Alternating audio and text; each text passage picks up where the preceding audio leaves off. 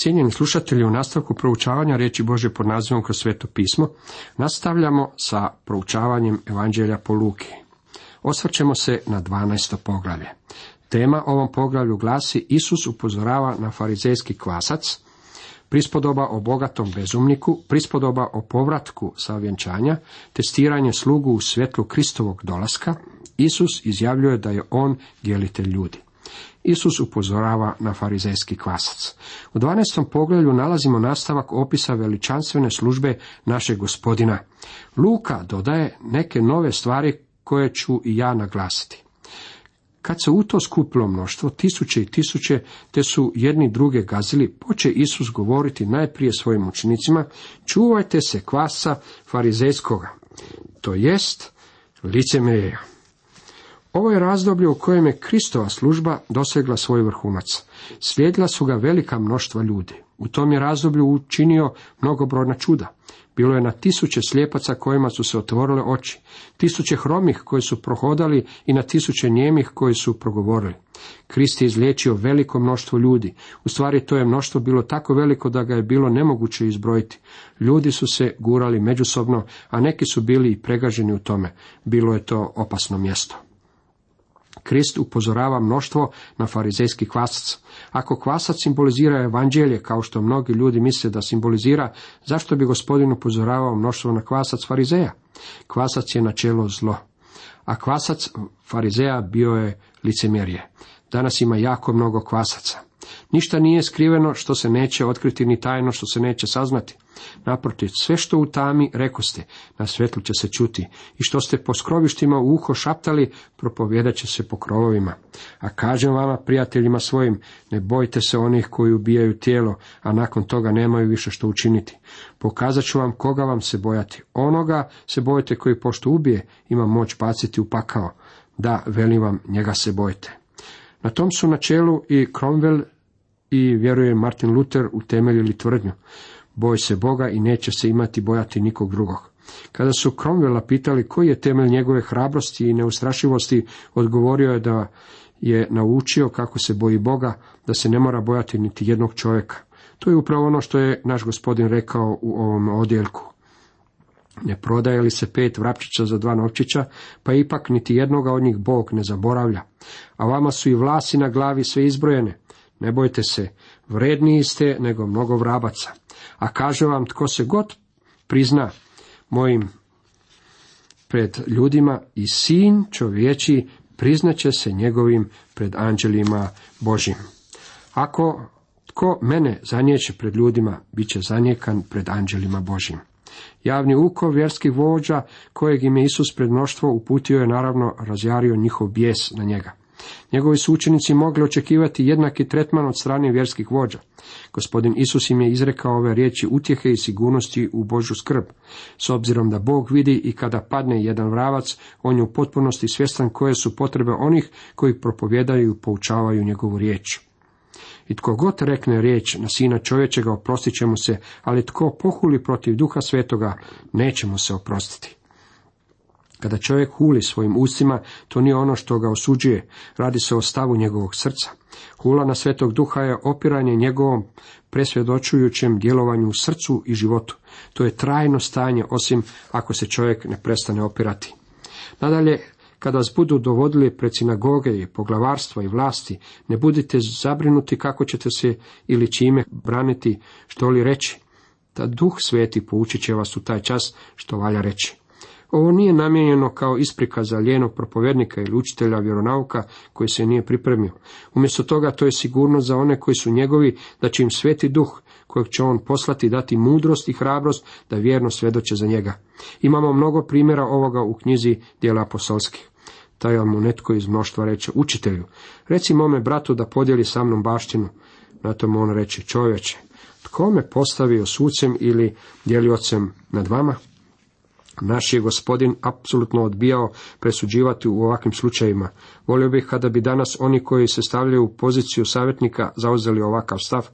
Savjetnici su vrlo brzi na presuđivanje i govore ljudima što im je činiti. Kada je naš gospodin po prvi puta došao na zemlju, on nije došao kao sudac, već kao spasitelj. Sljedeći puta kada dođe, doći će kao sudac. Otac je sav sud predao u ruke svoga sina. Iz ovog slučaja naš je gospodin izrekao ovu izjavu, a onda izrekao prispodobu o bogatom bezumniku.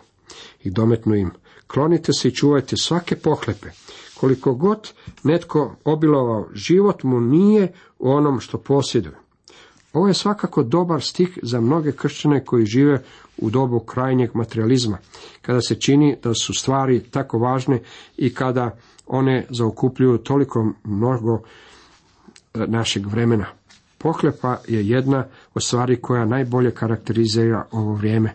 Ona nije jedan od grijeha koje bi ljudi mogli vidjeti da ih vi počinjete i ponekad niste niti svjesni da počinjete ovaj grijeh.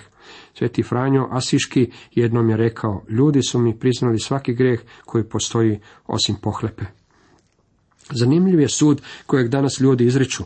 Prije nekoliko godina jedan je ilustrirani tjednik donio procjenu današnjeg stanja u kojem je pisalo vi nas šokirate uvjerenjem da svemoćni dolar i vojska mogu spasiti svijet. Pitam se, ne nalazi li se svijet u takvom stanju danas, jednostavno je svladan pohlepom. Prispodoba o bezumnom bogatašu. Kaza im i prispodobu. Nekomu bogatu čovjeku obilno urodi zemlja, pa u sebi razmišljaše. Što da učinim? Nemam gdje skupiti svoju ljetinu. Zapazite naglasak na reći ja u ovome odjeljku. Ovaj čovjek je imao opasni slučaj ja i tista. Što da ja učinim? Ja nemam gdje skupiti svoju ljetinu. I reče, evo što ću učiniti. Srušit ću svoje žitnice i podignuti veće, pa ću ondje zgrnuti sve žito i dobra svoja. Tada ću reći duši svoje, dušo. Evo imaš u zalihi mnogo dobara za godine mnoge. Počivaj, jedi, pij, uživaj. Ali Bog mu reče, bezumniće, već noćas duša će se tvoja zaiskati od tebe, a što si pripravio, čije će biti? Tako biva s onim koji sebi izgrče blago, a ne bogati se u Bogu. Ovaj je čovjek sakupio svo blago ovdje na zemlji, međutim nije sabrao nikako blago na nebu. Naš je gospodin čovjeka u ovome odjeljku nazvao bezumnikom, međutim zapazite kakav je to čovjek bio u stvari. Svi izvanski znakovi svjedočili su o tome da se radi o dobrome čovjeku.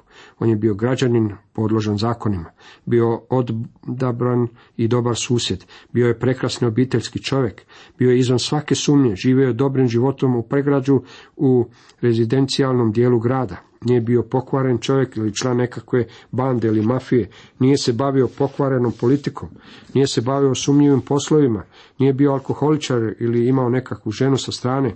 Čini se da je ovaj čovjek bio u redu. Svejedno, naš ga je gospodin nazvao bezumnikom. Zašto?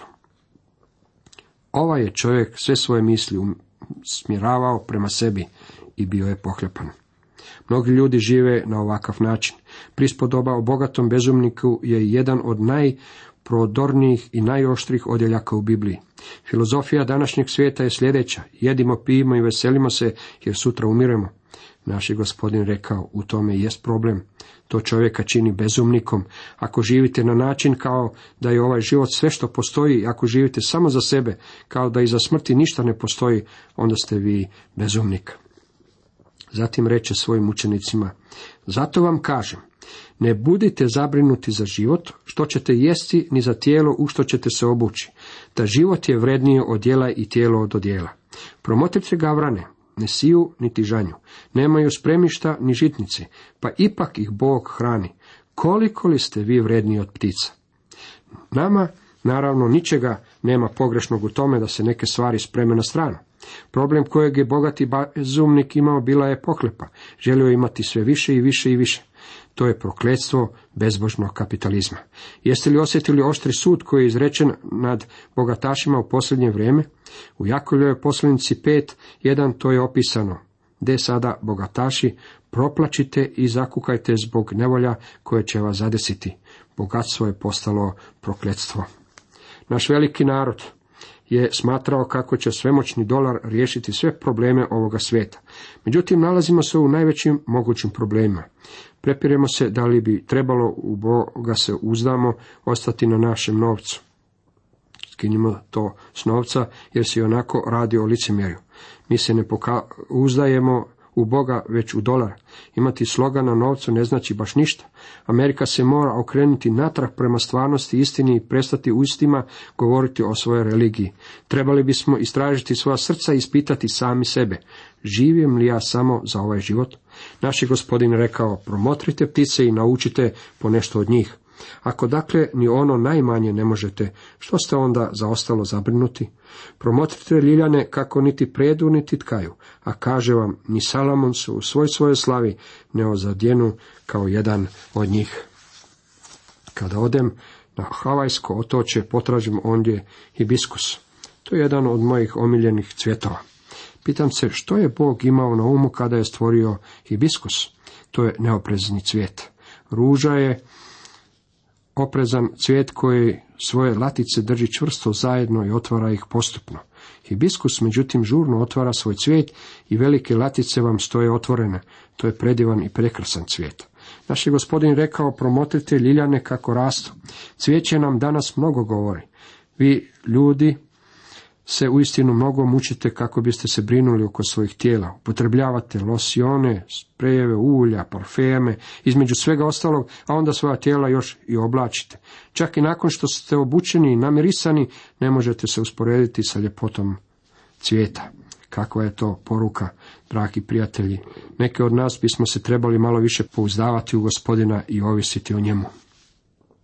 Pa ako travu koja danas u polju, a sutra se peć, baca Bog tako odjeva, koliko li će više vas malovjerni? Ovime se ne želi poticati lijenost i nehaj. Ptice ne mogu graditi žitnice, cvijeće ne može presti, međutim čovjek to može. Bog je naumio da čovjek upotrebljava sposobnosti koje mu je on dao, ali jednako tako ne smije živjeti kao da su te sposobnosti sve što u životu postoji.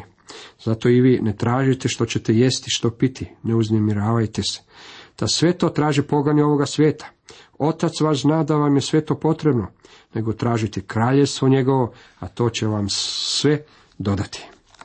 Naš se svijet bavi trgovinom. Polovica svijeta će potrošiti svoju krvavo stečenu zaradu kako bi izgradila bolju mišolovku, dok će druga polovica svijeta otići na kraj zemlje kako bi kupila mišolovku. Obje skupine zaboravljaju kako postoji Bog na nebu i da svi ljudi imaju vječnu dušu. Ne boj se stado malo. Svidjelo se ocu vašemu dati vam kraljestvo. Prodajte što god imate i dajte za milostinju. Načinite sebi kese koje ne stare, blago, nepopravljivo na nebesima, kamo se kradljivac ne približava i gdje moljac ne rastače. Doista, gdje vam je blago, ondje će vam i srce biti. Svi će ljudi jednom stati pred strašnog Boga. Biće ogoljeni od stvari koje su zaokupljale njihov život na zemlji. Čovjek ondje neće imati nikakvog blaga. Živio je bez Boga, pa će i umrijeti bez Boga. Prispodoba o povratku sa svatbe. Sada nalazimo dvije prispodobe koje je Krist izrekao u svezi sa svojim povratkom. Neka vam bokovi budu opasni i svetiljke upaljene. A vi slični ljudima što čekaju gospodara kad se vraća sa svadbe da mu odmah otvore čim stigne i pokuca. Blago onim slugama koje gospodar kada dođe nađe budne. Zaista kaže vam, pripast se, posaditi ih za stol, pa će pristupiti i posluživati ih. Pa dođe li o drugoj ili o trećoj straži i nađe ih kako blago njima. A ovo znajte, kad bi domaćin znao u koji čas kradljivac dolazi, ne bi dao pokopati kuće. A vi budite pripravni, jer u čas kad i ne mislite sin čovječi dolazi. Jako se ova prispodoba u prvom redu odnosi na Izrael i na drugi Kristov dolazak, kada će uspostaviti svoje kraljevstvo na zemlji, načelo se primjenjuje na crkvu dok iščekujemo njegov dolazak u uznesenju crkve. Na orijentu je mladoženje imao svadbenu večeru sa svojim prijateljima, a zatim bi odlazio do mladenke ne kuće po mladu. Mladoženjeni sluge trebali su biti odjeveni za posao i trebali su imati upaljene svetiljke za procesiju koja se vraćala iz mladenkine kuće. Stav kojeg bi vjernici trebali imati u svezi sa Kristovim povratkom je spremnost. Bokovi moraju biti opasani i moramo činiti sve za njega u očekivanju njegovog povratka. Kada se slika prebacuje sa mladoženja na lopova, tada se želi naglasiti element neočekivanog dolaska. Pavao je upotrebio isti jezični izraz za Kristov povratak. U prvoj Solunjanima 5.2 gdje piše, da i sami dobro znate da dan gospodnji dolazi kao kradljevac u noći.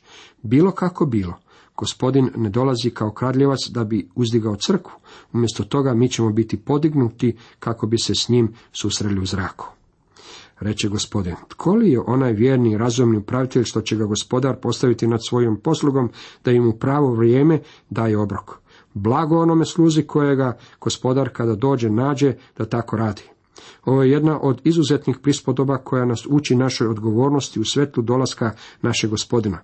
Ponovno ova je prispodoba u prvome redu za Izrael. Međutim, načelo se primjenjuje na nas, vjernike, dok iščekujemo uzdignuće. Mnogi ljudi osjećaju da gospodin uskoro dolazi, pa oni umjesto da rade, oni čekaju. Mi bismo trebali raditi kao da gospodin neće doći još sljedećih tisuću godina. Prestanimo ustanoviti datum njegovog povratka kako bismo baš tada bili spremni. Blažena nada je Kristov dolazak i mi bismo trebali puniti svoju posudu nade dijelima koja ćemo jednoga dana moći podstreti pred njegovim nogama. U istinu kaže vam, postavit će ga nad svim imanjem svojim.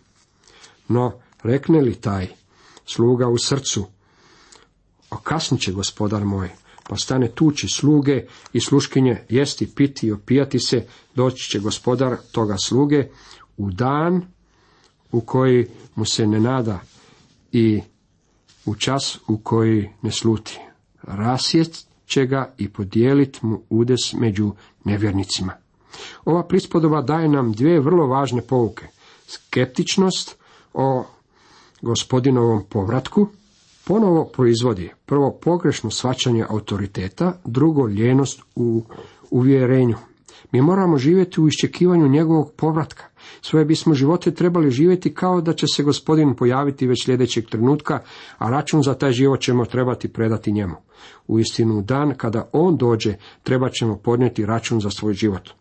I onaj sluga što je znao volju gospodara svoga, a nije bio spreman ili nije učinio po volji njegovoj, dobit će mnogo udaraca. A onaj koji nije znao, ali je učinio što zaslužuje udarce, dobit će malo udaraca. Kome je god mnogo dano, od njega će se mnogo iskati. Kome je mnogo povjereno, više će se od njega iskati. Možda on neće doći danas ili sutra, međutim on će svakako doći. Mi smo tendencije da nam stvari procure iz ruku, jer se on još nije pojavio. Osjećamo se kao da ćemo se izvući sa stanovitim stvarima, međutim u stvarnosti se nećemo sa ničime izvući. U onaj dan, kada on dođe, mi ćemo biti suđeni, jer svima nam se pojaviti pred sudištem Kristovim, da svaki dobije što je kroz tijelo zaradio, bilo dobro, bilo zlo. Tko je to mi? Mi kršćani trebamo se pojaviti pred Kristovom sudačkom stolicom. Naš sud neće odrediti hoćemo li ili ne biti spašeni. Ovo neće biti kriminalni sud, već kazneni sud na kojem će naša imovina biti u opasnosti. On će nam suditi kako bi vidio jesmo li vrijedni ili ne primiti nagradu. Postojat će stupnjevi nagrade za vjernike jednako kao što će postojati stupnjevi kazne za nevjernike. Isus tvrdi kako je on onaj koji dijeli ljude. Oganj dođe opaciti na zemlju, pa što hoću ako je već planuo. Čak i u ovom trenutku kada svijet prolazi kroz najveću tamu u kojoj smo se našli, ime gospodina Isa Krista se psuje i huli. Oganj je bačen na zemlju danas. Ali krstom mi se krstiti i kakve li muke zame dok se to ne izvrši. Ovaj stih govori o Kristovoj smrti na križu. Mislite li da sam došao mir dati na zemlju? Ni pošto kažem vam, nego razdjeljenje, da bit će od sada petorica u jednoj kući razdijeljena, razdijelit će se trojica protiv dvojice i dvojica protiv trojice. Otac protiv sina i sin protiv oca, mati protiv kćeri i kći protiv matere, svekrva protiv snahe i snaha protiv svekrve. Kada neka osoba prihvati Isusa Krista kao svog osobnog spasitelja, odmah biva odvojena od nevjernika kojima je okružena. Ovo vredi čak i kada se radi o njegovoj rodbini i prijateljima. Zatim je govorio o mnoštvu. Kada opazite da se oblak diže na zapadu, odmah kažete kiša će i bude tako. Kad zapuše južnjak, kažete bit će vrućine i bude. Licemjeri. Lice zemlje i nebe umijete usuditi, kako onda ovo vrijeme ne rasuđujete. Moramo shvatiti i prepoznati u kakvom svijetu živimo. Čovjek smatra kako je dovoljno dobar i velik da svijetu donese mir. Ovo je zabluda. Čovjek je zvijer rata. Ujedinjeni narodi bili su oformljeni kako bi donijeli i održali mir na zemlji.